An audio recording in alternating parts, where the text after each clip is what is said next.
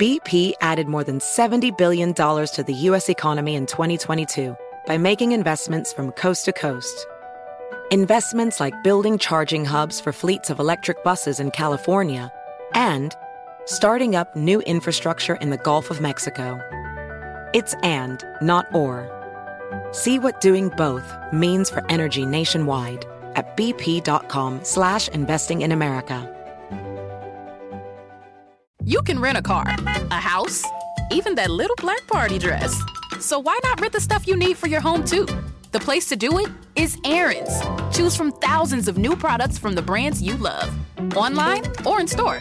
Pick a payment plan that fits your budget and pay a little at a time until it's yours forever. But if life changes, you can return it anytime or even upgrade it with something new. Rent what you need. It's better at Aaron's. Approval not guaranteed. Restrictions apply. See store for details. All inclusive vacations make life easy with endless eats, bottomless drinks, and never ending fun. So, booking an all inclusive vacation should be easy too, right? That's where Apple Vacations comes in. Book your all inclusive getaway with Apple Vacations and receive exclusive perks at select resorts. You'll find the best deals to Hyatt Zilara Riviera Maya in Mexico and enjoy a selection of exclusive nonstop vacation flights. Turn on easy mode at applevacations.com or call your local travel advisor to get started. Visit applevacations.com or call your local travel advisor to get started. Hey guys, thanks for listening to Breaking Points with Krystal and Saagar. We're going to be totally upfront with you. We took a big risk going independent. To make this work, we need your support to beat the corporate media. CNN, Fox, MSNBC, they are ripping this country apart. They are making millions of dollars doing it. To help support our mission of making all of us hate each other less, hate the corrupt ruling class more, support the show. Become a Breaking Points premium member today, where you get to watch and listen to the entire show ad free and uncut an hour early before everyone else. You get to hear our reactions to each other's monologues. You get to participate in weekly Ask Me Anythings. And you don't need to hear our annoying voices pitching you like I am right now. So what are you waiting for? Go to breakingpoints.com, become a premium member today, which is available in the show notes. Enjoy the show, guys.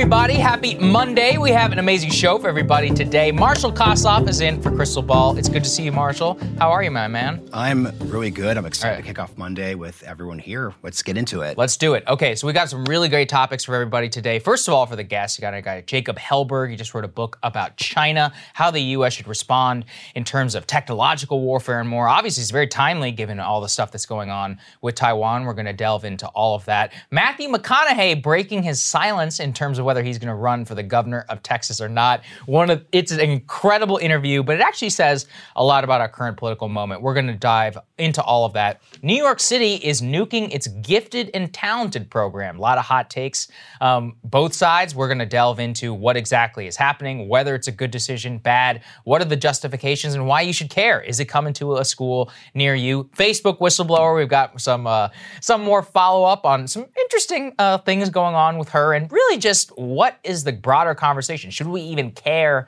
about Facebook? Period. Economic shortages, something you guys know that I care a lot about, but we got to start with the very very top line of what's happening, which is the horrific jobs report that happened for the Biden administration. So let's go ahead and put that up there on the screen. September job creation came in short with uh, just 194,000 jobs. So just so people know, that is horrific. They were looking for something like seven to 800,000 jobs is what the number needed to be. Now, the real issue is that once you start going in and looking at what's happening, the unemployment rate still stands at 4.8%. This, of course, comes at a time when, you know, the unemployment benefits have expired. 4.8% actually isn't terrible necessarily in a normal economy, but the targeted areas of unemployment, Marshall, are where it's a total disaster. So even though leisure and hospitality did gain net jobs, the unemployment rate, though, for the sector is still 7.7%. And then professional and business services, it's the same thing. So when you go and you look sector by sector, very critical places leisure, hospitality, and more, it's pretty clear that Delta, the Delta variant in September in particular, just put a stranglehold on the entire economy. And this is what's dragging Joe Biden down. I mean, everything that we've seen so far, he barely had a 50 something percent approval rating whenever it came to his handling of the economy when he came into office. Now he's in the sub, you know, 30s, 40s, something like that. This is absolutely what will drag him down. It was the only area where Trump was ever outperforming him throughout the entire general election. If this doesn't turn around fast, it's going to be a big problem for him. Yeah, and I really like how you laid out how many different interlocking parts mm-hmm. are coming together here the narrative that's been disproven, and you and Chris did a great job of covering this, was last month, a lot of people said, well, with the unemployment expansion, um, insurance coverage expansion coming to a close, people were going to go back to work. Yeah, that worked Guess out. what did not happen? Yeah. Now, that's not to say that the policy should have continued. That's not to say that everything was working perfectly. It's just to say that anyone who's coming to you with a very convenient, very easy story about how the economy is reacting to COVID, the Delta rise, all these interlocking factors, how individual states are performing, how individual cities are performing, how individual employers are performing mm-hmm. is just not going to be selling you an accurate bill of goods. Yeah, it's really, let's put a Washington Post tear sheet up there on the screen. This is actually very important. So the key takeaway is that we have an extremely uneven and bumpy recovery. I like the way that Heather Long put this, which is that some people say they'll go back to work when they feel safe and well compensated. So, actually, one of the biggest problems, Marshall, that has happened here is that the conventional narratives around what happened just all don't seem to make any sense whatsoever. Everybody, and I really mean everybody, in the conservative movement said that when these unemployment benefits expire, we are going to see a mass rush to jobs. Guess what? It just literally did not happen. In fact, we saw a retraction, or at the very least in the sectors where this was supposedly impacting, we didn't see any growth whatsoever. So, what's the answer? And this is something that I've been saying over and over again. And I know it doesn't make economic widget sense as if if people are widgets, mm. some people just don't really like the job that they used to do. And it turns out after a year and a half, people go, "Hey, you know, driving for Uber, that sucks." And no matter how much you're to money you're to throw at me, all your fake little bonuses, I do not want to sit in a car and drive for 13 hours a day and only make like $60,000 a year. That's just not going to work for me. Same thing whenever it comes to uh, dining, right? I, I've talked to a lot of the waiters. I've just been like, hey, how's it going? They're like, hey, you know, like, uh, I'm doing this because right now, you know, we're making a lot in terms of tips, and the restaurant raised its wages. But, you know, a lot of people say, I just don't want to go back, especially in, in non metro areas. Guess what? Waiting for tables, that sucks too. Ask anybody who works in the service industry. They hate it. And especially in terms of the tip minimum wage, now we've had an, op- an option, or people have seen a different life at a year and a half out of the market, they say, maybe I'm going to go back to school. Maybe I'm going to go do this. Hey, I met my cousin, he's got a shop or whatever who does this, and I just don't want to do it anymore. And that is the problem, which I don't think that can be solved. I don't think it's a policy thing. You know, you and I were talking this morning. It turns out that when you shut down the global economy for a year, some really crazy stuff happens. This is one of them. And I want to pick up on yeah. the point you just made about shutting down. Right the key thing here is I know a lot of people are probably reacting thinking, see, this is what happens when blue states shut down. This is what happens when Joe Biden puts in a vaccine mandate. Um, something that you and Krystal should cover later yeah. in the week is this whole story about um, the air, Southwest Airlines and like oh, possible right, strikes that could be happening.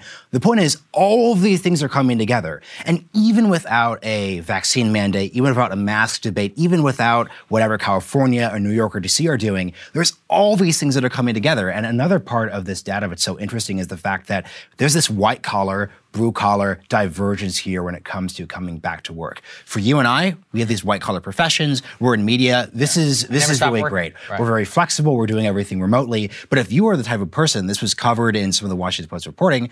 There's this guy who used to have this really awesome job where he would install alarm systems in old folks' homes and old folks' houses. He really enjoyed it. He liked talking to mm-hmm. people, and he's saying to himself, I can't have that job anymore. That job collapsed. I don't want to just go work in retail right now. And even without the unemployment um, expansion, right. he is just going to continue trying to find something that really fulfills him. So trying to have a system where people can feel like, hey, can I find work that's fulfilling to me? Can I accomplish what I'm trying to accomplish in my life has been a really important point. And that is the part that no policymaker, Democrat, Republican, local, national, has anything to do with. You can't fix that. It, exactly. It's like people have had a great reassessment of work, of life. You know, I've been recently talking to people. The amount of mobility in terms of moving would defy the mind. Now, you would think, oh, but it's a pandemic. No, a lot of people had a lot of assessments and saying, you know, I don't want to live here anymore. I'm going to go live somewhere else. Obviously, those people were privileged and they had the financial means to do so. But I'm just giving you an example on the highest end of the scale of the income spectrum. On the low end, it's, I don't want to work this job anymore. I want to go do something else. Hey, I don't really like this. I like spending time with my kids, or I want to spend more time with my kids because I actually had to work conversely more. You know, I mentioned that the unemployment rate actually declined, but one of the problems, I want to make sure I shout this out here, is that the reason why is not for a good reason. It's because the labor force actually shrank, which is that the amount of people who were actively looking for a job declined by hundreds of thousands. And a lot of it was women. A lot of women in particular just said, you know what, I don't want to work anymore. You know, I, I they were mentioning childcare. Mm-hmm. They're not even necessarily the cost. They're just saying like, look, I like spending time spending time with my kids. There's nothing wrong with that whatsoever. But that's going to have a lot of economic outsized factors. Matt Bruenig, who has been uh, you know hammering this point home for a long time, let's put this up there on the screen around unemployment benefits. This was the worst month of job growth since the Biden administration became president, and the second worst since May of last year when the pandemic labor market recovery began.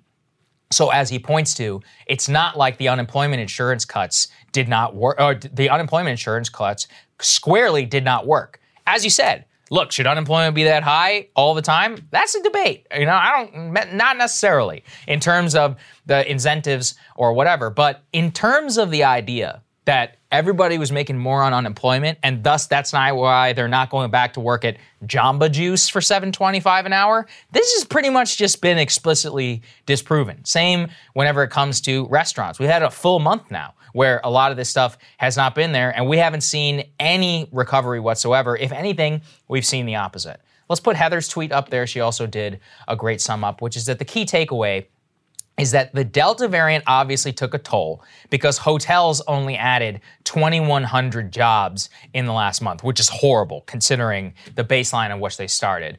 Unemployment aid was not the big factor holding people back. Labor force participation is weak, childcare obviously weighing on the ability to work. And actually, I think this is where the schools start to come into play. Yeah. Because even though the school system is back, um, just speaking with Krystal, I mean, you know, some kid nine seats away sneezes and has COVID, and then, oh, the whole, everybody's got to go home. And apparently, by the way, they require uh, these expensive PCR tests, which the, it's not like you have to pay for it, like, not somebody else. So you got the cost, you've got there's a sheer amount of chaos whenever which comes with little children. And oh he's got to get out for two weeks. And oh now he's back in. And oh some kid on the soccer team you know over there s- uh, sneeze and he's got covid. So apparently that's a whole thing. That level of chaos in young uh, kids lives that just flushes right up in terms of the parents who said you know what? I can't deal with this right now. I got to focus on making sure that you know my kid is eating three meals a day and being able to go to work. So I think you put that all together, and and like I said, it it um it's gonna fl- look at the end of the day, Joe Biden is the president. Um, and no matter what, he's the person who's going to have to quote unquote take responsibility for this. Even though I personally think these are all just massive macro forces which are in and out of his control. To the extent of his control, it's marginal. You can't ha- force somebody to go back to work. See, here's the part which is Yeah. difficult for me, and I don't actually know Yeah. how I feel about this long term. As you said, there's all these macro, micro forces combining themselves together. The thing that's driving the unemployment issue, it's these spikes in COVID. Yeah, so it's the up, COVID down. spikes up and down. And look, like at the end of the day, like I hate to sound like that super conventional wisdom person, but the US does have some of the worst spikes in the entire world. So it's not as if there aren't lessons we could take from other countries, especially in Europe, who are doing a better job of managing that part of the pandemic. Like once again, like a dynamic and a conversation we're having with people, is people say, hey, like, why did Joe Biden aggressively put down this mandate? Whether you support the mandate or not, what's clearly driving him is the fact that they have calculated a better risk to take is that people will be ticked off by the mandate than allowing COVID to continue to spread. And the part that if I'm Joe Biden and I'm that administration that I'm thinking about now is if this is happening at the end of summer, what is COVID winter going to look like? The prediction I'll make Big that I'll probably have to eat is just that, you know, if this will probably be like another winter where there's just very, very, very, very, very aggressive spread. So the question is, what are they going to be able to do in the months before then to actually restore trust and address some of the problems that you're describing there? My hope is that September was a high water mark. That Delta was so infectious. I mean, I got infected. I got COVID, um, and that enough people now have both vaccine immunity and natural immunity, such that the winter surge won't happen. That being said, there's still 68 million people who haven't been vaccinated. Um, um, and in terms of the amount of that population which hasn't had uh, which hasn't had COVID, it's just you know it's larger, and that, that means they'll have clusters. You'll see the same thing that's happening across the American South. So look, I don't know how it's going to shake out, but the key point is, is that COVID is putting a stranglehold on the economy. And at the very same time, when you shut people out of work for a year, some crazy stuff is going to happen. And that's what we're seeing manifest in the jobs report. All of that politically, not good for Biden. Uh, let's move on to the shortages discussion. This actually fits perfectly with what we were just talking about in terms of the jobs report, which is that we have some crazy shortages right now of literally everything. I did a monologue a couple of months ago um, with chlorine, all the way from chlorine, semiconductors, you guys know I care a lot about. That goes into the phones, you know, PS5, that's how you probably have had it manifested in your life. That's why the used car market is totally out of control because nobody can buy a new car right now. Um, it's the same thing whenever it co- actually, you know, we just had to, uh, we have some very special announcements here at Breaking Points and which are basically taking forever for the same reason because of that. Whenever we buy bought the new computer in order to edit our show, and we needed some high end thing. It took like two and a half months. Yeah. This is happening everywhere. I'm sure every person out there is having this manifested. Well, CNN, for once, um, actually went out and did some great journalism here. You know, you'll rarely hear me say it, but they got onto a helicopter and actually showed everybody what the backup at the U.S. ports look like. For those who are just listening, they do a decent job of narrating. For those who are watching, you guys are going to enjoy this. Let's take a listen.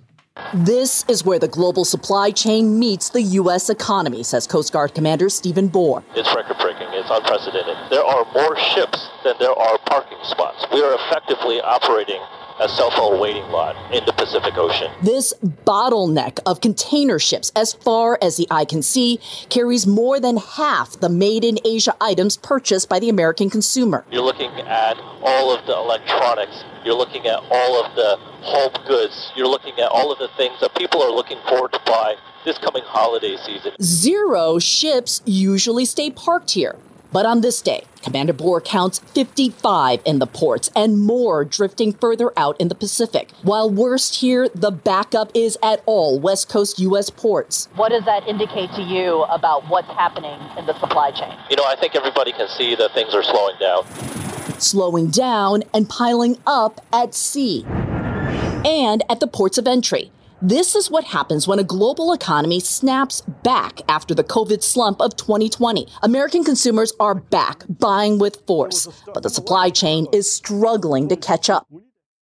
No, she's getting to exactly what I'm talking about there, Marshall. And you could see that 55 ships sitting out there circling the port of Los Angeles. You know, I'm looking here at a CBS Los Angeles local story. Half a million shipping containers right now are sitting off of the coast of Los Angeles and Long Beach waiting to be unloaded. And you know, another thing I recently found out, which is that part of the problem is that our past system, there was a decent equalizing flow of shipping containers to the United States and back to China. Well, guess what? Because it's a one way relationship right now, we've got all the shipping containers coming here, but we don't have anything going back to China. So the Chinese woke up one day and they're like, hey, we don't have any shipping containers. So then what's even worse is we had to send entire ships back of just empty shipping containers back to China. That's a huge drag on the global supply chain. It creates all kinds of crazy stuff. I was listening and talking uh, over the weekend with somebody who's familiar with semiconductors. I don't know if you guys know this. It takes 200 days, 200 from conception to production for a single, single semiconductor chip in the world's best fabs. So you take that and you multiply it across everywhere That's part of the reason that we're seeing such massive and crazy price fluctuations across everything. Um, all of it, it seems to be, you can trace back to screwing around with the economy is crazy. And you know, right now, if you're going to order something uh, for Christmas for your uh, for your you know for a significant other, for your parent or wife or whatever, I would uh, I would start ordering right now, folks, because it is not going to get better by December. I can guarantee you that. Yeah, and look, the big key thing here. Um, I saw this joke uh, on Twitter where someone said, "Look, if you're going to buy anything for your kids, buy them an NFT because it literally be, will be the only thing available on the stores here." Like, well, Right. once again, like the story here is much similar to the job story we just told, which is that they're all at least interlocking figures. You could look at every single thing that Saagar just talked about, and you could say, "Hey, it's the fact that the Longshoremen's Union in LA is not unloading things at the proper rate." You could say, "Hey, like there's something about China. There's something about stores not being able to keep up with supply."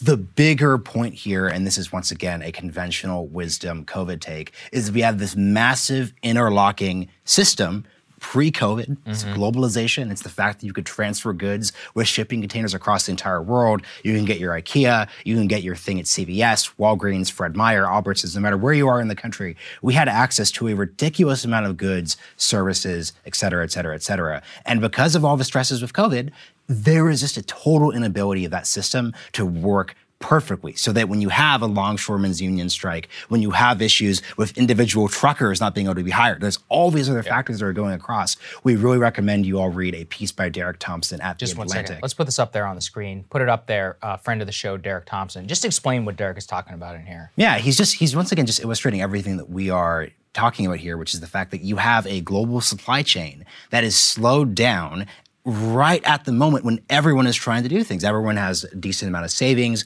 given the um, stimulus checks, given the unemployment insurance, given the fact that people weren't traveling as much for the past year and a half. So people are trying to buy things, yet the supply is going low, which is why everything's rising. This is also another reason why people can't just give cold takes about government spending causing inflation, because actually there are some pretty straightforward reasons why that's actually being driven. And once again, it's unclear. We're not just trying to explain for Joe Biden here. We are trying to say, because I know that there's someone who's throwing their phone at the screen saying, hey, like, if they just did this, if they did that. But as once again, with the unemployment thing we mentioned last story, there is not one clear policy fix that would actually adjust. Even if you just got down to the Longshoremen's Union and forced them to unload every single thing, it would not actually solve the fact that there are not enough truckers who would actually move those goods off of the area and that actually leads to the buildup. That's why I love this. Um, and I'll just go ahead and do it. I'll push the button and piss off those people. This has nothing to do with government spending whatsoever. Literally not a single thing, which is that government spending has nothing to do. I, my favorite meme is gas prices. Guys,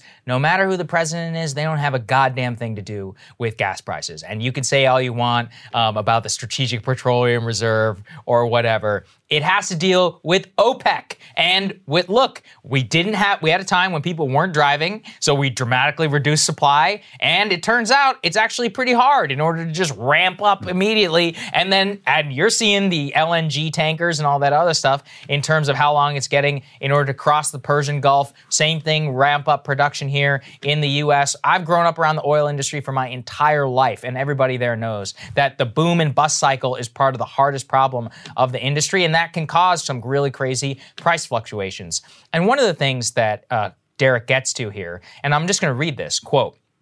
The best solution to the everything shortage is to have a policy to make more of just about everything. Containers, like I was talking about earlier, which carry 90% of the world's traded goods, are overwhelmingly manufactured in China. Why does America not make more? Car parts, semiconductors, and home goods have all been offshored, making the United States solely reliant on overseas factories. Why can't America make more? At home COVID tests, that's another perfect one. Those things saved my ass whenever I had COVID, um, and that's how I initially got the tests, and they were cheap and they were available. But from what I hear, you can't buy one in a CVS right now. That is actually the real policy, if I were to point to a single thing, which is hey, let's increase domestic manufacturing ca- capacity for some of these goods now that we have lived through a crazy event and we say, hey, uh, actually, it's probably not good to be relying on everyone. You know, I'm looking right now at the United Kingdom. It's the same thing. We were recently talking with someone, Marshall and I, on our podcast, The Realignment, and somebody was saying they're blaming Brexit. And I was like, no, it has nothing to do with Brexit. Or maybe it does to a marginal event. The Britain is an island nation. So it would make sense to me that in the middle of the gr- greatest supply crisis since what, World War II, um, that we've seen on the global economy, in a highly more integrated, just on time delivery world, that yeah, the islands are going to be the people who suffer the most. That if that's one takeaway for me, that's what it is. Let's make more stuff. Let's go back to this weird period, March, April, May 2020. Everyone is peak Right. unified in terms of COVID as a threat. We're concerned with, which it obviously is a threat. That's not disparagingly, but it wasn't quite the culture war take that it is today. We all have to dance around to certain degrees. we all agreed, hey, actually, like domestic, resilient supply chains are incredibly important. Everyone agreed this. world that we're describing, once again, this always takes about globalization after Trump's Mm. election.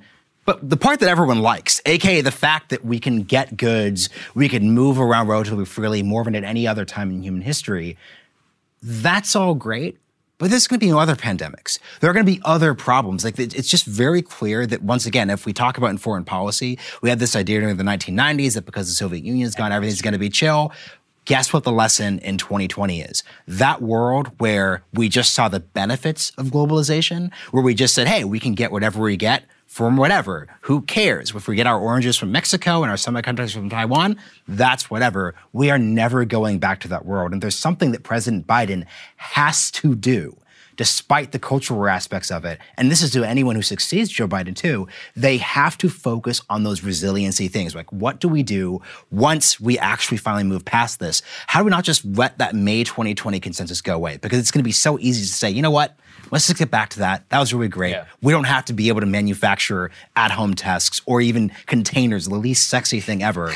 Domestically, that clearly is true, especially if we want to have a good Christmas, Hanukkah holiday season. And this was the biggest failure of Trump. I mean, and people get mad when I talk about it because he, yeah, he might have been the first president to talk about it, but he was during, he was president during a time where he could have done something about it. And guess what? Net imports from China are up 54% under the Trump administration in the year 2020. And you know why? It's because Steve Mnuchin and a lot of people who worked in his administration explicitly blocked a Buy American executive order, which was sitting inside of the National Security Council, written by Peter Navarro, because they didn't want to piss off the Chinese and ensure that we could continue to have just in time delivery. And listen, maybe they were right. Maybe it would have led to the current situation that we had right now. But at what point do we deal with it? You have to do something. I mean, we have to make sure, like the shipping containers. Okay, it sounds like we need to build some shipping containers in this country. It sounds like at home tests. I mean, this is the most basic medical infrastructure. These COVID tests, they're not rocket science, folks. They make them all over the world.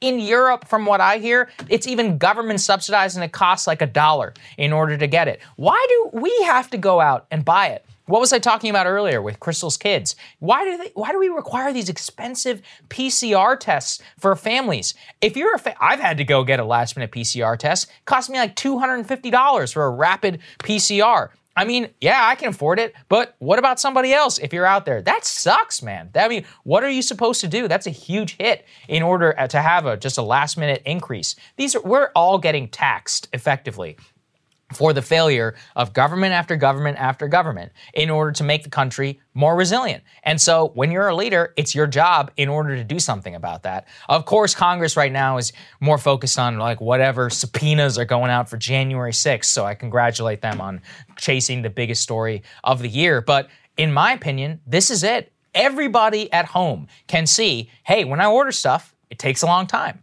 And you just wait. Come Christmas, it is going to be national headlines. I ordered something for Christmas and it didn't get here until, you know, January or something. Or I tried to order this and they were out of stock. Everybody in America is about to feel the consequences of this. And you should make sure, maybe send them the segment, send them something in order to explain to them. Be like, no, this is a very long time thing coming that policymakers saw. We were set up this way. We've had multiple opportunities now to at least try and get on the better path, and we haven't been doing it. And that, you know, is a huge failure whenever it comes to Washington. Hey, so remember how we told you how awesome premium membership was? Well, here we are again to remind you that becoming a premium member means you don't have to listen to our constant pleas for you to subscribe. So what are you waiting for? Become a premium member today by going to breakingpoints.com, which you can click on in the show notes.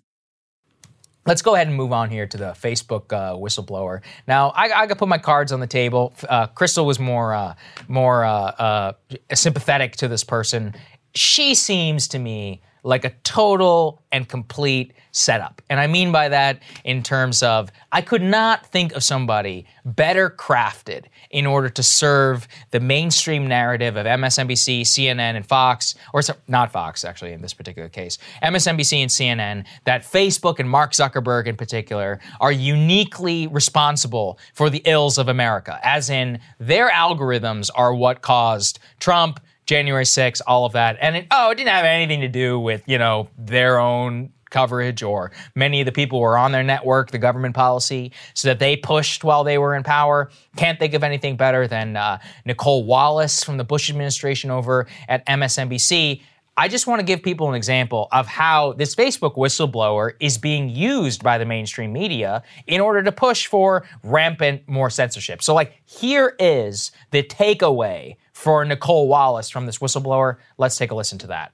Explosive new allegations from a whistleblower at Facebook who alleges that the social media company's practices played a role in emboldening the January 6th insurrection, prioritizing its own profits and its own bottom line over the danger to democracy. A pattern the whistleblower, Frances Haugen calls a betrayal. Here were her comments last night on 60 Minutes when she revealed her identity for the very first time after leaking troves of documents to the Wall Street Journal. Watch. And one of the consequences of how Facebook is picking out that content today is that it is optimizing for content that gets engagement or reaction. But its own research is showing that content that is hateful, that is divisive, that is polarizing, it's easier to inspire people to anger than it is to other emotions.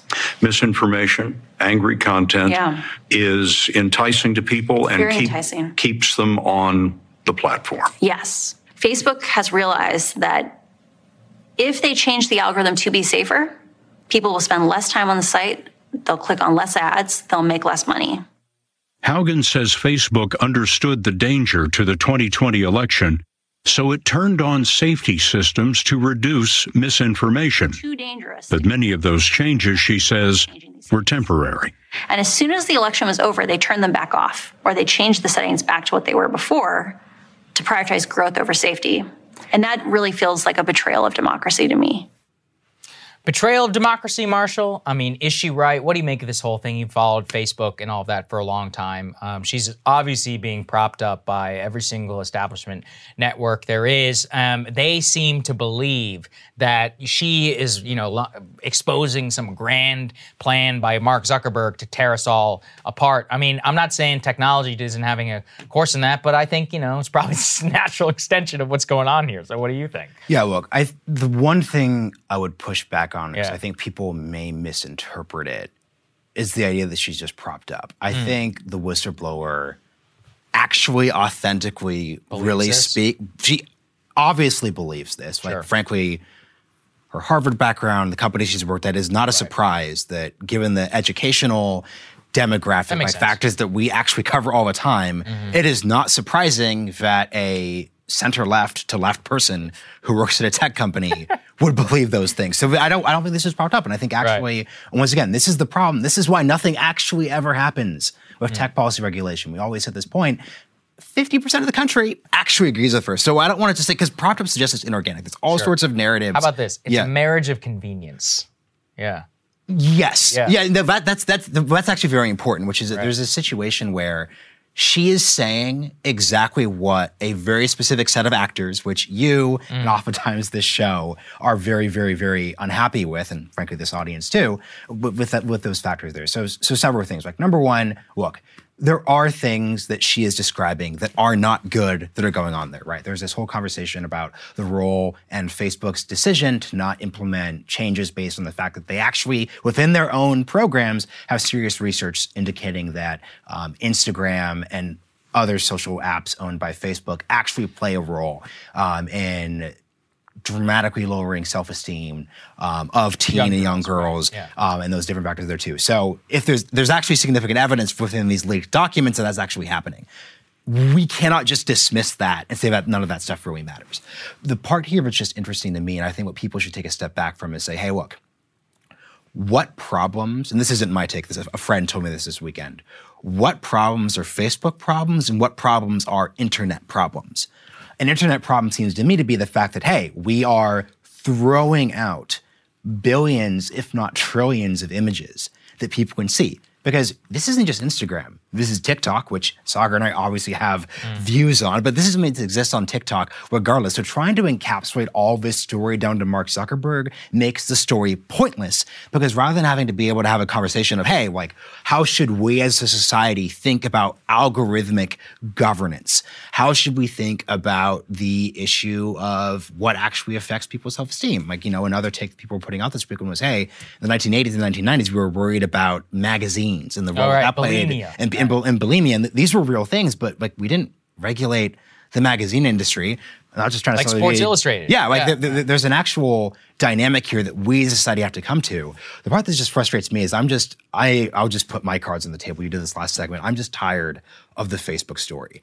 At this point, this has just become such a 50-50 partisan issue Mm-hmm. where Facebook is operating once again like Mark Zuckerberg is obviously liberal. It's obviously like a like democratic company, but the way these stories play out in terms of tribalism, this is operationally is going to be a 50-50 story. So rather than having a conversation about, hey, how should Facebook think about the way that groups are run? Mm-hmm. How should Facebook manage these controversies? What what content should Facebook amplify? This, this, this, or that. It's going to turn into, did you think January 6th was the worst day in American history? Or did you think that it was just this fine, no, not even fine. Or Fine. did you think It was bad, but whatever. But it doesn't change everything. It was not the second 9-11, as some people have really said here. And that means if that's the framing, we're not getting anywhere. We're never going to get anywhere. Uh, to me, the meta story and the big one is actually the most overlooked part of the documents, but actually the most important. Let's put it up there on the screen from Kevin Roose, which is Facebook, uh, it turns out, is a lot weaker than we knew. And Facebook's own data, which was inside the company, shows that Facebook acknowledges two things it's a massive behemoth, which has a virtual monopoly on old people, as in a lot of old people, 40 and upward, use the site every day. They get a lot of their news from it. But in terms of its future, uh, it's terrible. Old, uh, young people are dropping off like flies from Big Blue, which is like the Facebook Blue icon, to the extent that they use it. They use Instagram. TikTok just this year surpassed Instagram for time on app. Time on app, obviously, is the most valuable commodity whenever it comes to advertisers because more time you spend on the app, the more time that you can have, uh, that more times that the company knows about you. Thus, the more they can tweak their algorithm in order to better serve advertisements to you in between. And that young people who are even way younger than us, Marshall, 20 years younger than us, like 11 year olds and 10 year olds, say Facebook is for old people and they don't even use Instagram, period. They'll just use TikTok. And so, if you're really looking at the big meta story, Facebook has become almost like AOL. Like, I actually recently found out AOL still exists. Um, it doesn't just exist, but there are still a lot of old people who have like AOL accounts. And I was like, why? And it's like, oh, well, they're just really old and they just uh, never Onboarded. Yeah, they were like, hey, AOL is the internet in like 1999, and they just never stopped paying their bill. Um, I think that's kind of like Facebook. It makes a lot of money, makes $100 billion a year or something like that. But Think about its cultural relevance today. Obviously, Instagram is there, but think about where things are trending. TikTok came in and within a couple of years effectively nuked it in terms of its supremacy for what was happening there on the stage. So that's a more important discussion, in my opinion, which is oh, it turns out Facebook is a dying star. Like, you know, it was like a big thing, but it is ex- exploding. Like with stars, though, it takes a long time for that to happen. Well, and what's what's funny is there was another good newsletter that someone put out this weekend where they said Facebook's business is still going up. This is an incredible business. Like this is that's why this isn't Yeah. quite AOL because the secret of AOL is it's actually It a was always terrible. big. It's Right. terrible. It's a terrible business. It was the, when it merged with Time Warner. It became one of the biggest mergers in American history. Now it's only worth like five billion dollars, which, given how it was worth hundreds of billions of dollars, that's a disaster. Terrible business. But the brand is dead. We talk about how Facebook shouldn't have been allowed to acquire face, you know, Instagram or WhatsApp. Guess what? They're not going to be allowed to acquire anything. Back when Clubhouse was hot earlier this year, that wasn't even on the table for something that Facebook could actually purchase. I don't quite then think the metaphor is Facebook equals AOL because once again, the business still works. Facebook equals Microsoft. Mm-hmm. And this is what people really have to understand when they're talking about monopoly, when they're talking about these decisions, and they're talking about should we frame the tech industry around this topic. The year is 2001. There's this massive antitrust case because Net, because Netscape created the first internet browser, and people said that Microsoft used very um, anti-competitive um, tactics to have Internet Explorer beat Netscape. That all happens. Microsoft doesn't end up getting broken up, but it's very hobbled. The world moves on. Facebook rises, Google rises, all these new competitors happen. That's what's happening now. Yeah. Microsoft is still an excellent yeah, business. It's right. not just an excellent business; it's an incredible business. It's a great place to actually like use products. I've got my uh, Microsoft Surface here. wink, wink, wink. But the key thing here is that at the end of the day, it is not the Death Star that's controlling the tech industry, and that is Facebook. And it's so frustrating to have these conversations where we are acting as if Facebook is like a literal or figurative monopoly in the space. It's not 2014, it's not 2016, it's not 2017. And any conversation about this space that pretends as if Mark Zuckerberg still controls social platforms and the very internet itself is missing it and is not going to go anywhere. Right. Instead, what we should all do is think, hey, moving forward, what does this actually mean? Right. Moving forward, let's take a look over at Beijing and what's going on with TikTok. But that's another story for another day. Uh, let's move on to education. This was uh, something, Marshall, you're pretty interested in. I didn't know a lot about it, but the more that I look into it, it actually is seem pretty troubling. So let's put this up there on the screen in terms of what we've got going on here. Bill de Blasio, as one of those last acts of mayor, is actually going to go in and kill the New York City Gifted and Talented program. So, what it is is that the highly selective program, which was a symbol of what the New York Times says is segregation for incoming students, is now going to be effectively uh, there's is going to be effectively killed. The people who are inside the program, they said it will not go away, but new people will not be accepted. Should be clear here he's making this a matter of policy, but um, what they say is that Eric Adams would actually have to implement that policy if and when he is elected. I mean, I assume that's going to happen. So, what do you, what do you make of this whole thing, Marshall? I mean, the New York Times it seems pretty inflammatory for them to say literally point to it as a quote glaring symbol of segregation in school. They don't even quote somebody whenever they make that claim. I mean, that seems pretty outrageous uh, whenever it comes to what they're claiming here. You know, in terms of obviously brings up matters of race and more. What do you make of it in terms of uh, what's going on here? Yeah, most of you know that I recently moved from DC to Brooklyn, so I'm actually, you know, I don't have. Oh yeah, kids. you're I don't a constituent. Yeah, yeah. So I'm, yeah. A, I'm, a, I'm technically a constituent. I don't have kids or anything, so I'm not quite making decisions about public schooling. But if we're looking back over the past few months mm-hmm. uh, of breaking points and stuff we've discussed in the realignment, it's actually crazy how much local schooling has become this hyper important issue. So even if you don't live in New York, even if you're not you know, if, you, even if your kid isn't in a gifted and talented program, uh, a quick statement that should be made uh, to address my own biases. I uh, was tested in fourth grade, did not make it into a gifted and talented program, so maybe there's um, a set of uh, you know deep okay. frustrations there. But here's the thing that is really interesting to me. I hated the use of segregation in the way they're framing this program because yeah. here's the context. Context, if you look at these gifted and, gifted and talented programs, 75% of these students are Asian or white. This is also much again like the debate about schools like Stuyvesant, which are these very elite um, test admittance based schools where the actual vast majority of people who attend the schools are actually Asian and are not um, black or Hispanic, causing once again a conversation about race and equity. And here's the thing: I'm not just trying to junk to dunk on people um, who are liberal Democrats, like left of center. Like the actual conversation about, hey, like how do we ensure that, especially in public schools, people get proper educations, people have access to resources. That's an incredibly important one. Mm-hmm. So I'm not trying to come in here and say, hey, like everything that was happening in New York City was totally okay in the article, because once again, like despite the annoying segregation where there's some interesting reporting here, there's all sorts of conversations about how you could modify these programs to make them more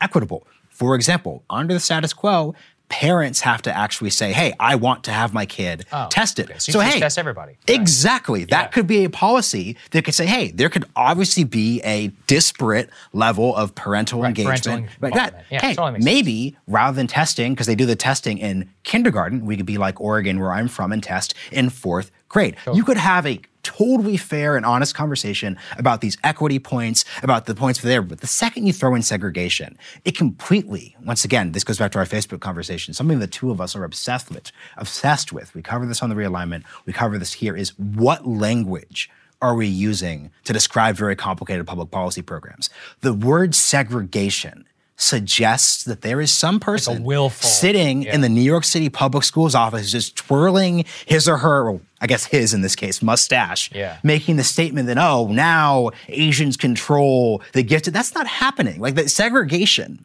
in the Deep South was an actual evil plan that was implemented by actual people. And the solution to that actual evil plan was, frankly, to pass laws and to make Supreme Court decisions saying, hey, you cannot literally say black people go to mm. white, one school, white people go to another school. In New York, we have this issue where there are disparate um, levels of access. There are different levels there. But the second you make this about that type of word, you not only mischaracterize the actual issue, but you basically make it so that a politician, in this case Bill de Blasio, could effectively just basically say, hey, we're facing this out.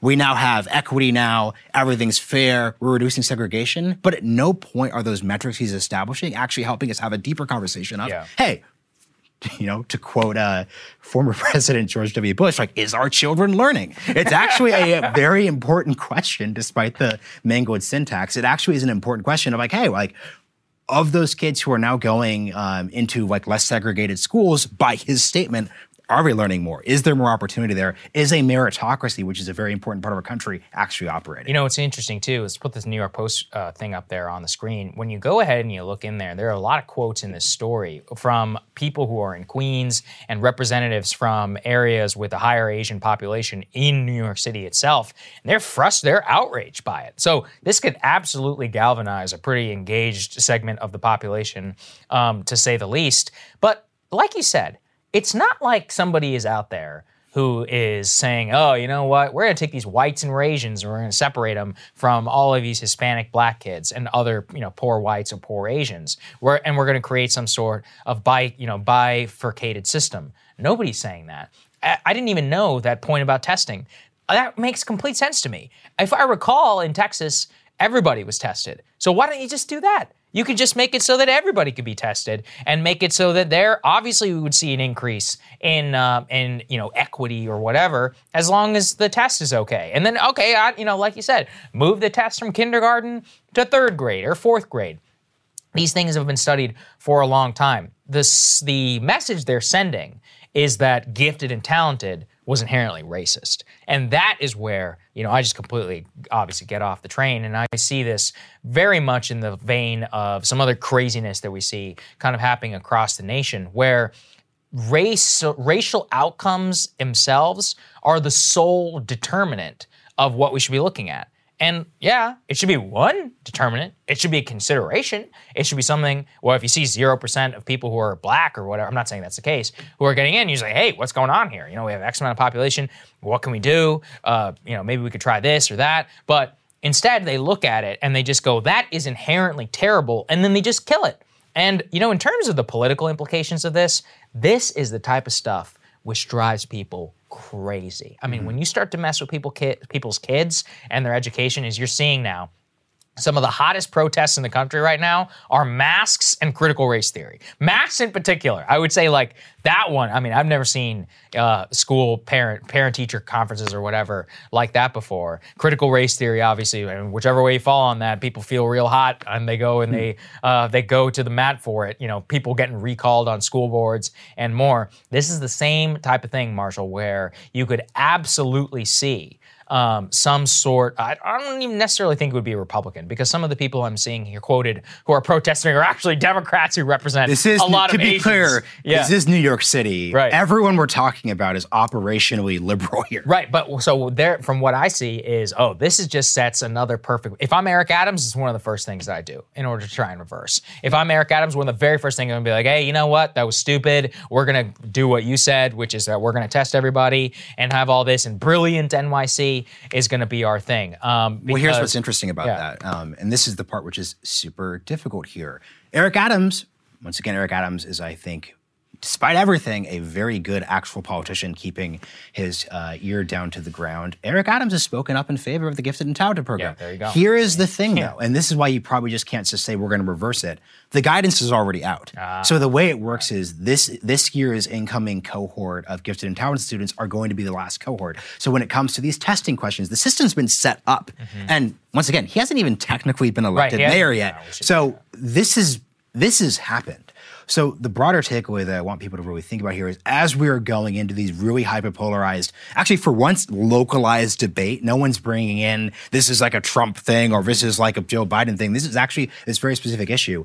As we are looking at these complicated issues, as like the country's demographics like actually change, we should say to ourselves, hey, like is the word segregation particularly useful when we're talking about majority of Asian immigrant students here? Is that quite it because I don't think it actually is. No, I don't just think I know that's not actually it. There is a different, better word. There's a different, better faith framework because you cannot have the message. The number one thing that I saw people just pushing out on Twitter when they saw this story, because look, it's Twitter, people aren't you know, going into the nuance here. The message seemed to be to folks that wow, like New York City just is totally given up on meritocracy. New York City doesn't care about excellence. New York City doesn't want to offer people who are working really hard, oftentimes are immigrants, the actual opportunity to level themselves up. That is the wrong takeaway. And if you are a person, if you are a part of the left part of this audience, and you actually wake up every day thinking that like equity, um, racial equality are the number one issues you care about, you do not want to have the reaction that people have to these sort of policies. Be like, wow, like New York City just doesn't care about merit.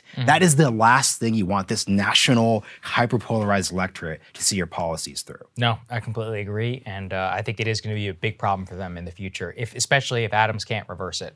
So let's move on to a story very close to our hearts. I love the story. You guys know I love outsiders, and I love whenever they start to engage in politics. Uh, this one, Matthew McConaughey, who I've watched for quite a long time. Now remember, he's leading in the polls there, Governor Abbott, by nine points. Now you could say, look, he hasn't been defined yet. He hasn't picked a political party and all of that. Well, he has broken his silence about whether he's going to run for governor. He's even addressed why he hasn't actually waded into any specific actual policy matters. And Marshall and I found it really interesting.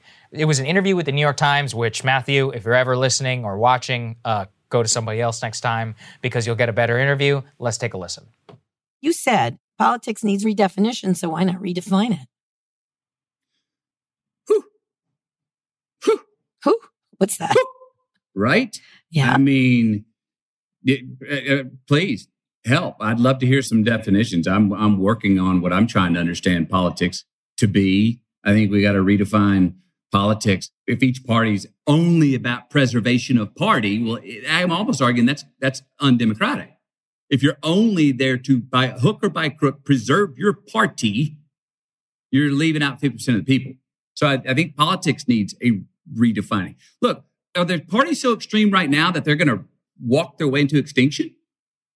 I don't know. What our fear is, you know, great nations don't aren't taken over from the outside; they implode. Civil war. That's the big fear for me for the country. Is this path we're going? It's not constructive. I don't see the way out right now through politics Right. unless it redefines itself and repurposes itself. Why are you not doing that? Letting anybody know who you're for, who you're against. room for issues where I'm standing on this and bills and laws and policies, et cetera. Yeah. On purpose. I figured it's on purpose. on purpose right now. Taking sides on a political issue right now, to me, precedes the discussion of something larger and much more important, like the questions we were asking a minute ago. The definition is what the hell is politics? But you got to read before we start saying, hey, this is where I stand, this is where I stand, which creates already a divide or some you 50% of the people are going to come at you. Let's answer these other questions about purpose of democracy. All right, what, what is progress? How about this question? Do we really want to be a United States of America? And I don't say that with arrogance or condensation. It's a question we got to answer. What is leadership? Why is our nation's trust level so low with our leaders, with ourselves, with each other? That's more interesting to me before we start hopping in the middle of politics going, well, this is where I stand here and this is where I stand here. Everybody needs to be in the conversation to answer the questions that I was just bringing up. What do you think of that, Marshall? Well, Saagar, I want you to bring up something Yeah. you said on Twitter because it really speaks to why we both had a really Mm. deep reaction. You said that in that segment, Matthew McConaughey showed a better understanding of politics than people in this space were in DC. What did you mean by that? Yeah, I've explained it here on the show. Uh, every time, right now, we're the number one podcast on Spotify for news. Thank you. Shout out to everybody. Uh, and people ask me in DC all the time because they just don't get it. They're like, how is this possible? And I go, here's the difference. You care about capital P politics. Capital P politics is exactly what he said, which is that, oh, where, where do you stand on Texas's SB 2? Where do you stand on the abortion implementation? What about the January 6th Commission? What about, this is all BS, in my opinion. You know what politics is to me? How does these economic shortages at the Port of LA impact your life? This Facebook thing, should you care or not? Using technology, it's how we all, are we being governed or should we govern them? Education, the way that we have our kids in schools. Can you think of a more important question? My monologue is going to be about the crisis of American men and about the single male wages and the drop off in the last 30 years. To me, that's something called small p politics. What it means to be a human in a society. And I know that sounds really vague, but it's really important. The ways that you and I interact with the world, there are all sorts of meta choices that are being made by people in charge that impact that on a huge day to day basis. The people who impacted our trade policy with China 30 years ago set us up for where we're at right now in terms of our shortages. The people who made it and, you know, internet regulations and more made it so that Amazon could exist. These are all questions that we actually have to answer. McConaughey is getting at look, I don't think that's politics to me. What he's getting at is the major meta question that Krystal and I try to answer here every day. Why are people so angry all the time? Why does everybody hate each other? Why is negative partisanship at the highest level ever in modern American history? And why is it that Donald Trump, a buffoon of every metric, got 75 million votes in the last 2020 presidential election. And then also, how is it that so many people could look at Joe Biden, who's almost like 80 years old, and say, you know what, that's the guy in order to save us? You can like those people, you can hate them, whatever. You should want to know the answer to that. This is our country. And what he's getting at is do we want to be one country? A lot of people, it seems, don't. I mean, a lot of people hate each other so much um, that they're at a point where they're like, it's irreconcilable differences. How much of left politics, uh, and I mean that by like center left establishment Democrat politics, is just we need to deliver a knockout punch to the Republicans. Pack the Supreme Court, you know, whatever with the Senate, and just make it so that our national popular vote, and then that's it. Boom, it's over. And then how much of Republican politics is just weaponizing some of these structural advantages I just talked about, let's all be honest, and making it so that they can defend the interests of like 22% of the population who disproportionately live in the American South. Does that sound like a good system to you? I mean, these are questions where you have to ask, is this how it's all supposed to work? Can we change it? This is why, look, everybody was going after Andrew Yang. This is why I was interested in what Andrew Yang had to say. Andrew Yang's trying to answer the right question. He goes, hey, is there anything we can do about this? I mean, does it have to be this way? And this is what McConaughey is trying to get at too. And I know a lot of people are going to be mad or whatever. Obviously, he's obviously liberal. Okay, like that's not you know an issue. But to me, he is speaking to the right question. What do you think? See, I actually, I actually, Yeah. dis, I actually disagree. I mean, look, we just we just Yeah. spoke with Andrew. I think McConaughey and Yang are doing two different things here. Sure. So I just want to pull out what is so incredibly important here for everybody, which is basically that if you're looking at what McConaughey is actually saying, because this was all over Twitter, all these people were saying like Everyone was dunking on. yeah, people were thinking like, why didn't he give a specific answer on SB one? Why didn't he give a specific answer on how he would handle the abortion issue? That is zooming too far in to the political system right now. Because the key thing is, Beto O'Rourke is most likely also going to run. Kara Swisher also did an interview Mm-hmm. with Beto, and guess who's down in the polls right now? Beto is down in the polls. dramatic. So it's very frustrating. if, if, if you're basically a Democrat right now, you should ask yourself, hey, like, is Beto coming out swinging with like this hyperpartisan take or that polarizing take take? Is that actually the particularly effective way to get elected and govern in a complicated system uh, sort of ourselves. The part that Matthew did here that was so important, the part that I'm obsessed with is he just took a step back and said, hey, let's actually answer these questions. And this is why I'm saying this is what different Yang's doing. Sure. Yang is saying, what structural change do I think I need to do to the political system? In his case, it's the ranked choice voting. It is the um, overall issue of um, open primaries. But once again, I think that is zooming in too closely because the broader question is, hey, like, and he said this, how do you get trust back? Because I, I pushed Andrew on this, and to be frank, I wasn't particularly happy with his answer. When Andrew makes his third party, when he goes to the forward, the first forward meeting, how is he going to retain trust? Yes. If this, if, if eh, how how is he going to convince all these people that hey, when they say Andrew, we need to take a position on Iron Dome, when he tells them no, we're not going to do that, which he said he was going to say. Guess what? They're not going to trust him. He is going to alienate a huge portion of his audience. So when you just jump in to these very political questions and don't say to yourself, like, wait, like, how do I actually answer the trust question? Hey, how do I actually deliver and conceive of what this country is? That will actually enable you to actually do things. The key takeaway from the past few years is anytime anyone has made this effort to say, like, I'm AOC and I support the Green New Deal, the Green New Deal could be the greatest policy ever. I'm not dunking on anything that it's actually stating. But the second that that's done, it's over. Josh Hawley, say what you want about him. Josh Hawley has rather sophisticated thoughts on tech regulation. The second that he gets specific, it's over because these people think that the way to solving these questions of trust, political unity, what does it mean to be an American citizen in the 2020s, et cetera, et cetera, et cetera, by focusing on hyper po- on policy things, which regardless of the merits are going to be polarized, they are missing the point. And what he- Matthew is doing so well here, and what every politician aspirant or otherwise should be looking at is he's taking a step back and doing what we both believe successful politicians during this moment will do, which is they will ask the right question. I think what matters about what he's saying is it's less important what he individually believes about every single specific issue. What matters is him being able to say, hey, you can trust me, everything I do is there. And once again, something that is very important to capture in the interview is he actually once again, this is going to piss off a portion of this audience. He specifically says, look, when pushed by Kara, look, I actually supported the mask mandate in Texas. Say what you want about that. The fact that he's starting with, how do I get people to trust me? And then if you hear him care about trust, you hear him actually care what people say, whenever he supports something you don't believe, you know what? You're going to say to yourself, well, he may, he may disagree with him, but guess what? I don't think he's corrupt.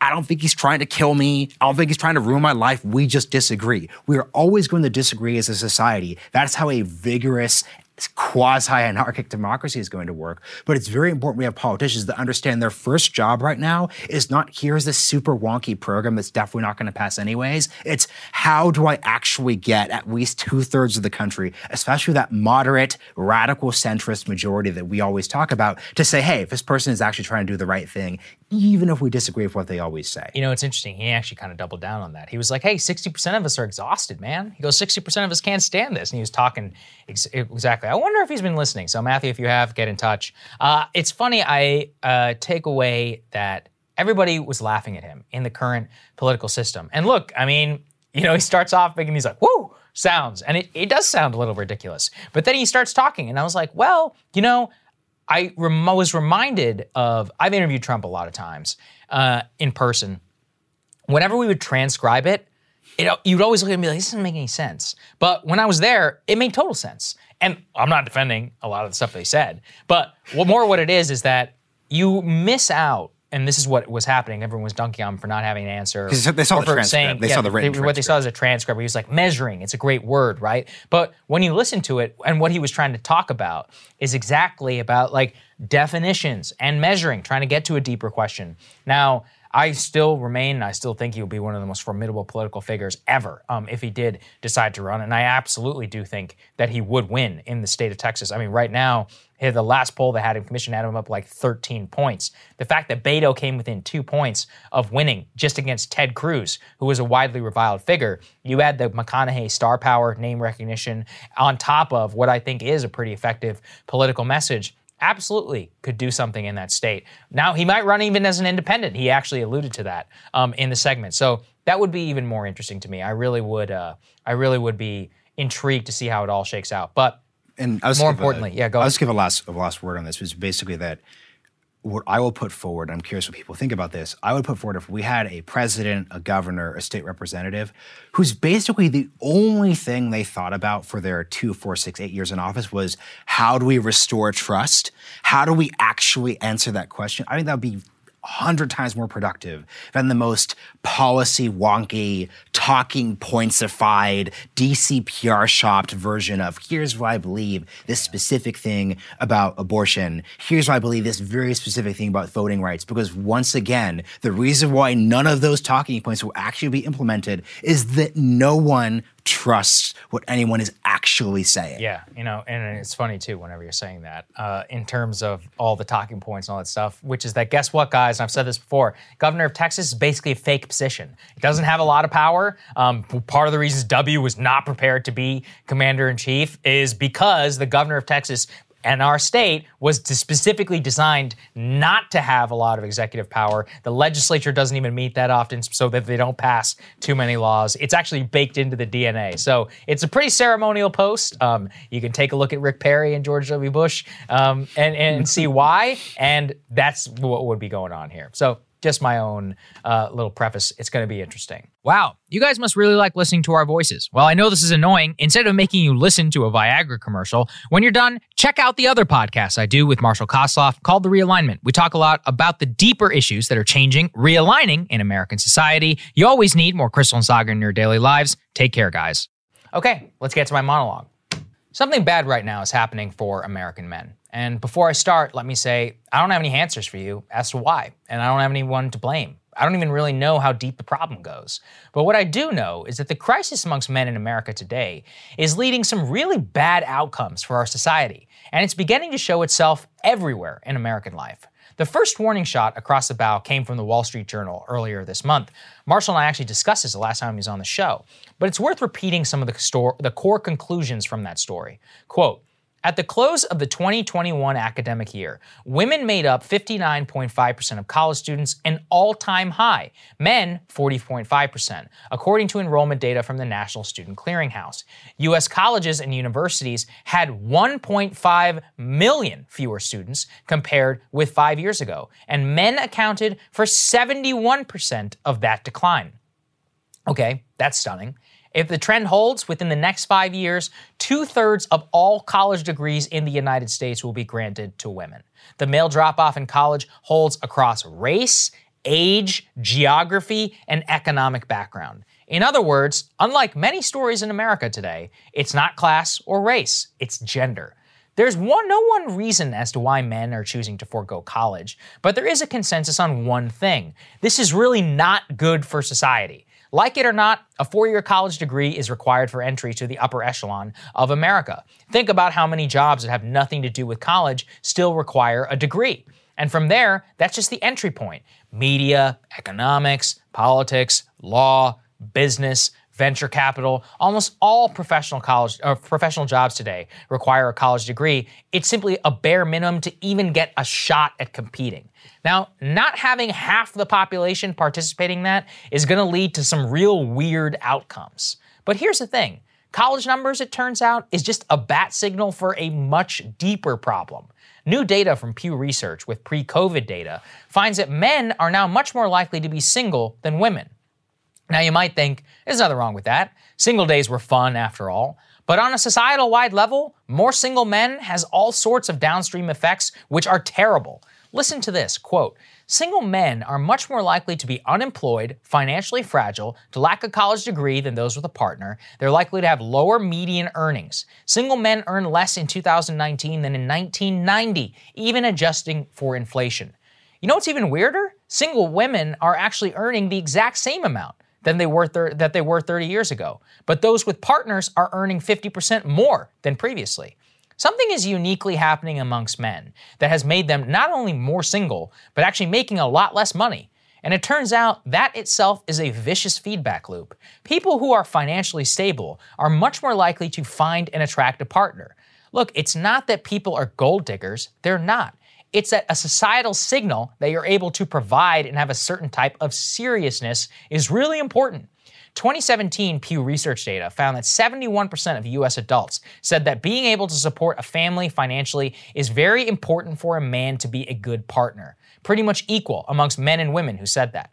Only 25% in that in the other case for both men and women said the case was for a female partner. So, like it or not, employment and earnings is pretty much tied to our dating and marriage market, if you were to say so, in America, which means that our economic conditions as a country determine one of the most important parts of our lives. Acknowledging that reality reveals a terrible reality for a lot of American men. The more and longer that you are a single male, the worse your economic, health, and marriage prospects become.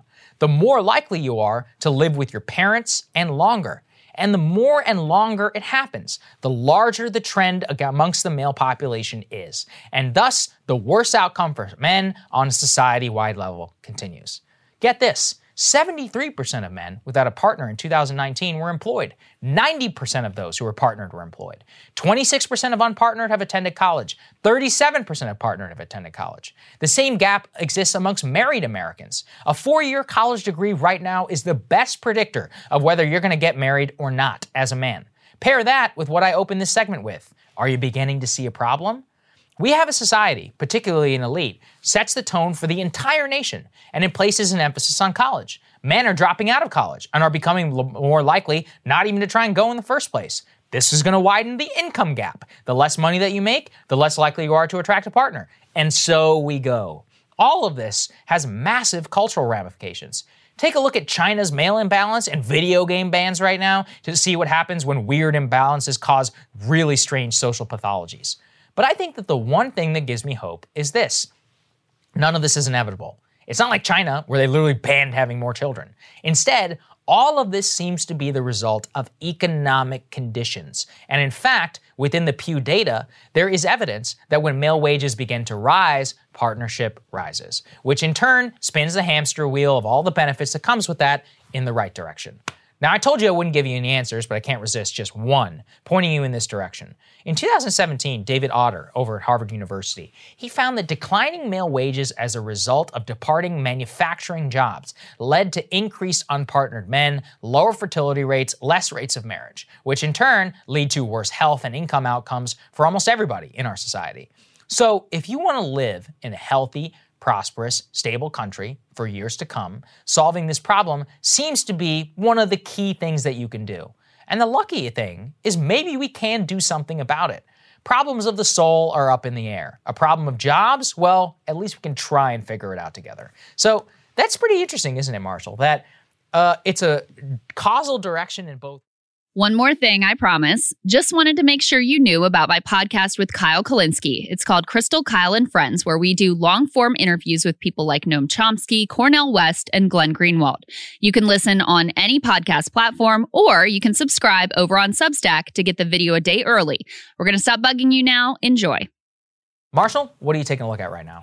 Yeah, so I am obsessed with the Gallup poll numbers that everyone is focusing on. It shows that de- trust in media has declined to almost the second lowest level in American history. Now, as breaking points, viewers, as hopefully realignment listeners, wink, wink, wink, you know where to go.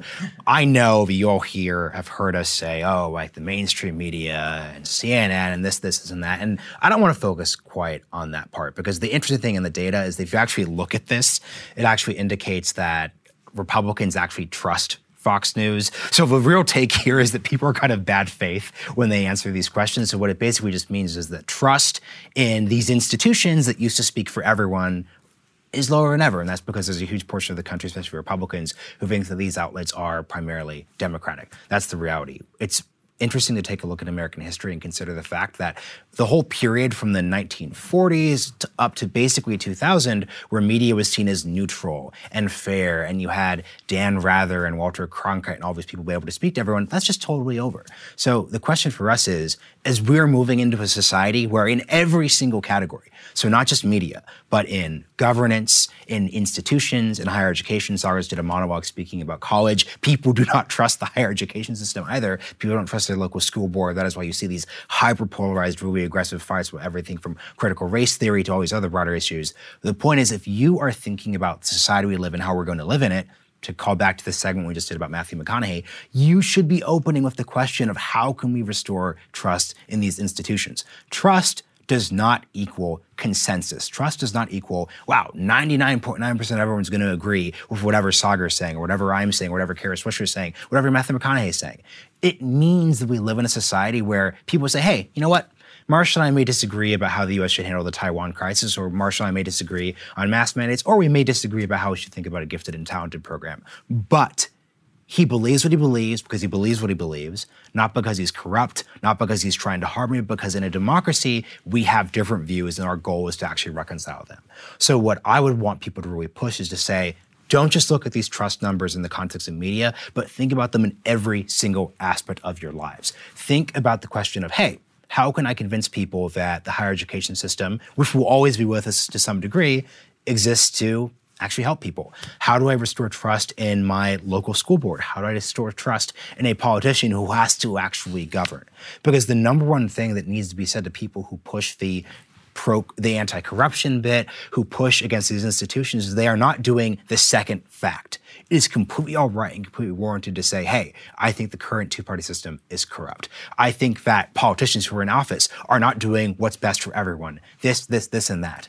But if all you do is tear down the status quo and don't actually address the trust question, you are just creating more problems because whenever you win power, you'll be hurt by the same lack of trust issue. The joke I made with Saagar during our Andrew Yang episode about the Forward Party is the problem that Andrew is going to run into if he gets what he wants, is under the current status quo where everyone doesn't trust basically everything. The second the third party comes about, people would instantly start losing trust in that institution because something did not go their way. So if you are a person who is concerned about corruption, if you're a person who sees these trends, thinks they're going the wrong direction, the question you have to answer for yourself is what are we going to do to actually long term answer that question of restoring trust. And what really frustrates me, and I think frustrates you, is there are very few actors in our public system private, public.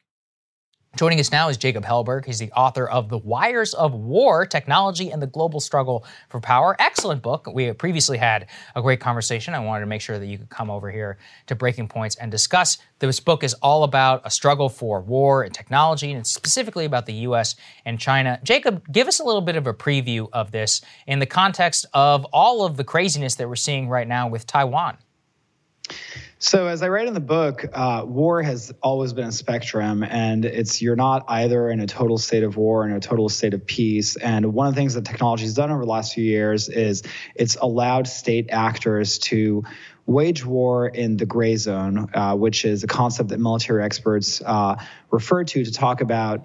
Uh, attacks that do, don't quite rise to the conventional threshold of war that has become a pervasive aspect of international politics because technology now infuses every aspect of our lives.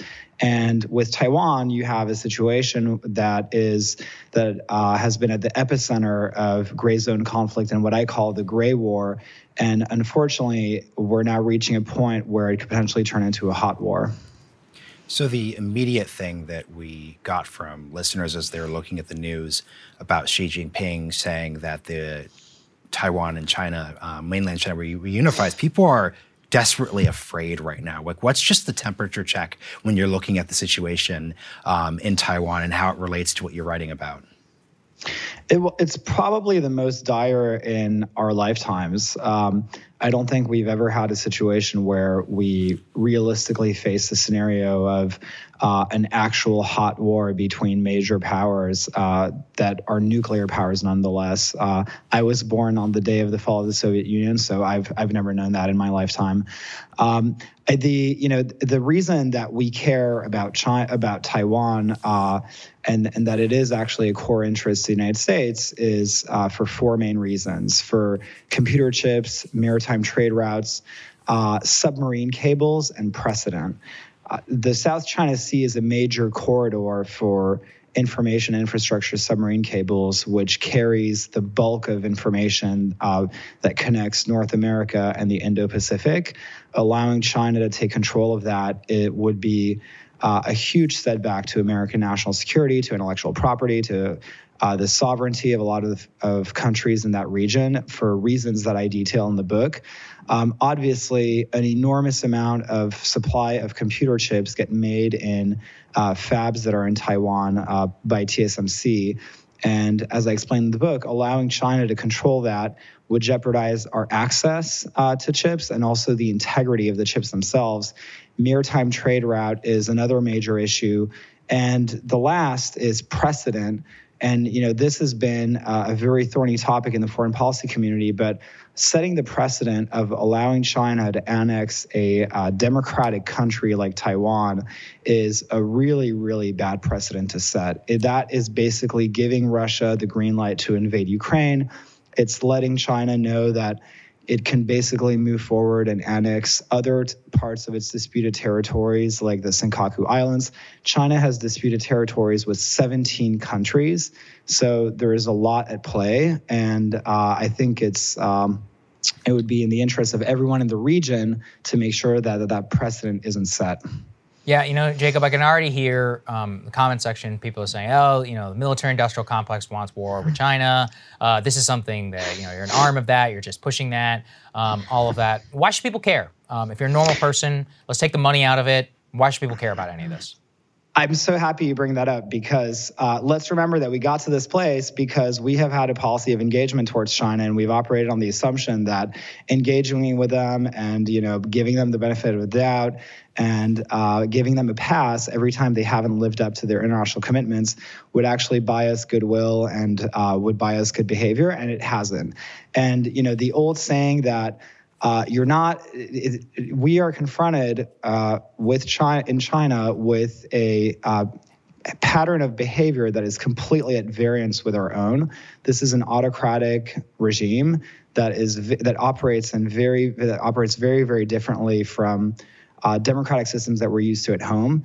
At the end of the day, what you're seeing is the behavior habits of Xi Jinping at home are being mirrored abroad and deterrence works and it's worked throughout history uh, it, and as michelle flournoy pointed out it is the erosion of american deterrence in the asia pacific that is actually inviting the kind of aggressive behavior that could actually culminate in a war not the other way around hmm.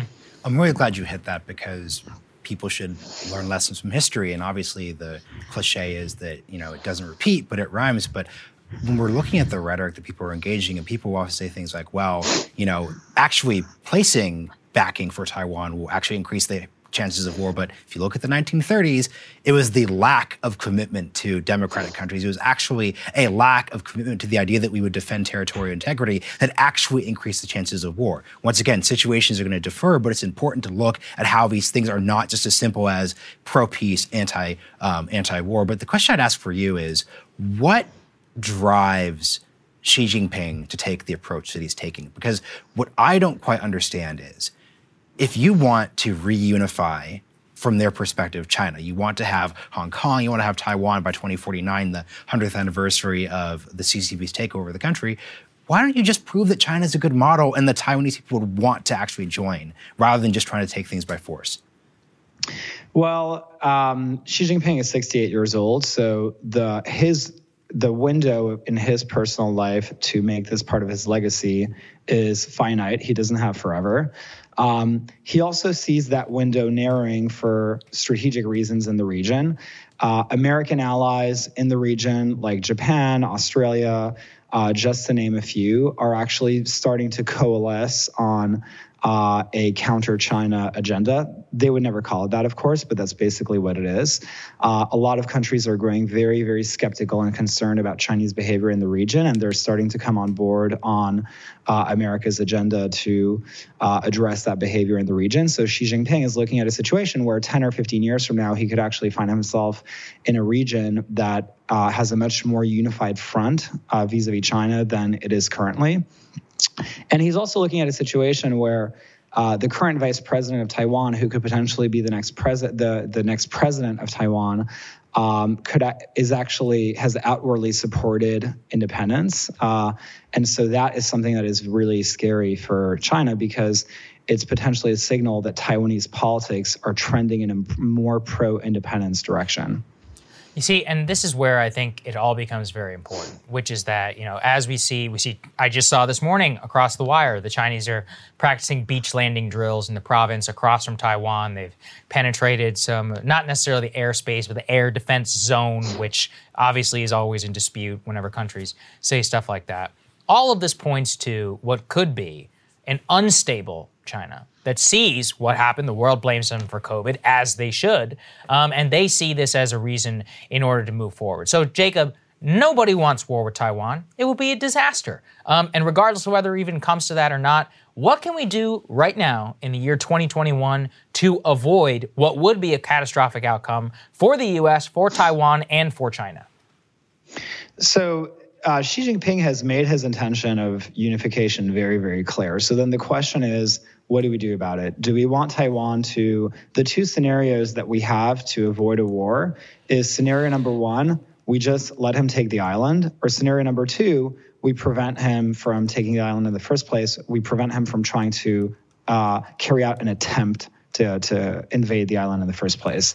Uh, if you want to pursue the latter, the question is really boils down to how do you configure the the map of the region in a way where his calculation changes? And i think the presence of you know the, a lot of this boils down to who's going to blink first. We dread the idea of wage, waging war on china but china dreads the idea of waging war on the us so the question is who's going to wage war on who?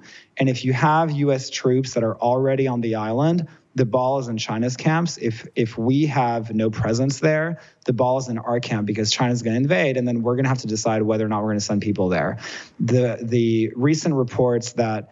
Um, that we actually do have a small presence that has been secretly uh, helping train uh, the Taiwanese forces is actually kind of good news because you're seeing uh, you know, an interesting reaction by Beijing, where it's basically urging the U.S. to withdraw because it knows that if the U.S. is already there, uh, the decision to invade becomes much, much more complicated. I wrote a piece about decentralizing deterrence that's basically about uh, how one of the best, most effective ways to restore deterrence is by substantially uh, bolstering the armament and defense apparatus of our allies so that we don't necessarily, so that the weight and the burden of defense doesn't entirely all rest on our shoulders.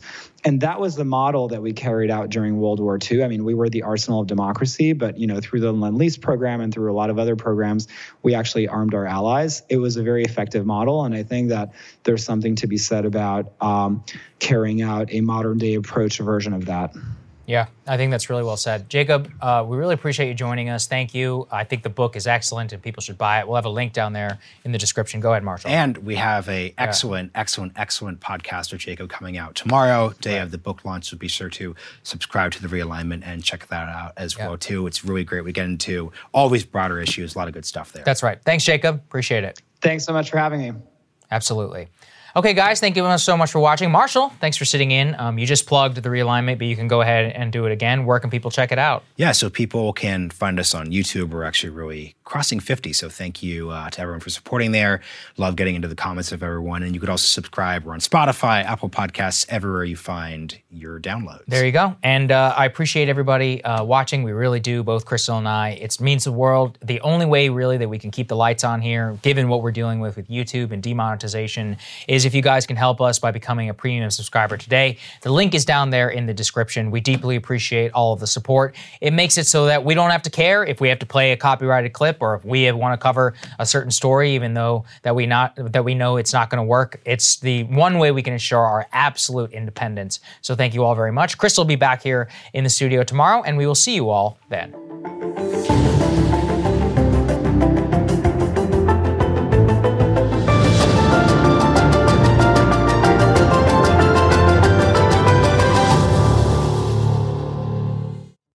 Thanks for listening to the show, guys. We really appreciate it. To help other people find the show, go ahead and leave us a five star rating on Apple Podcasts or wherever you get your podcasts. Really helps other people find the show. As always, special thank you to Supercast for powering our premium membership. If you want to find out more, go to crystalandsagar.com.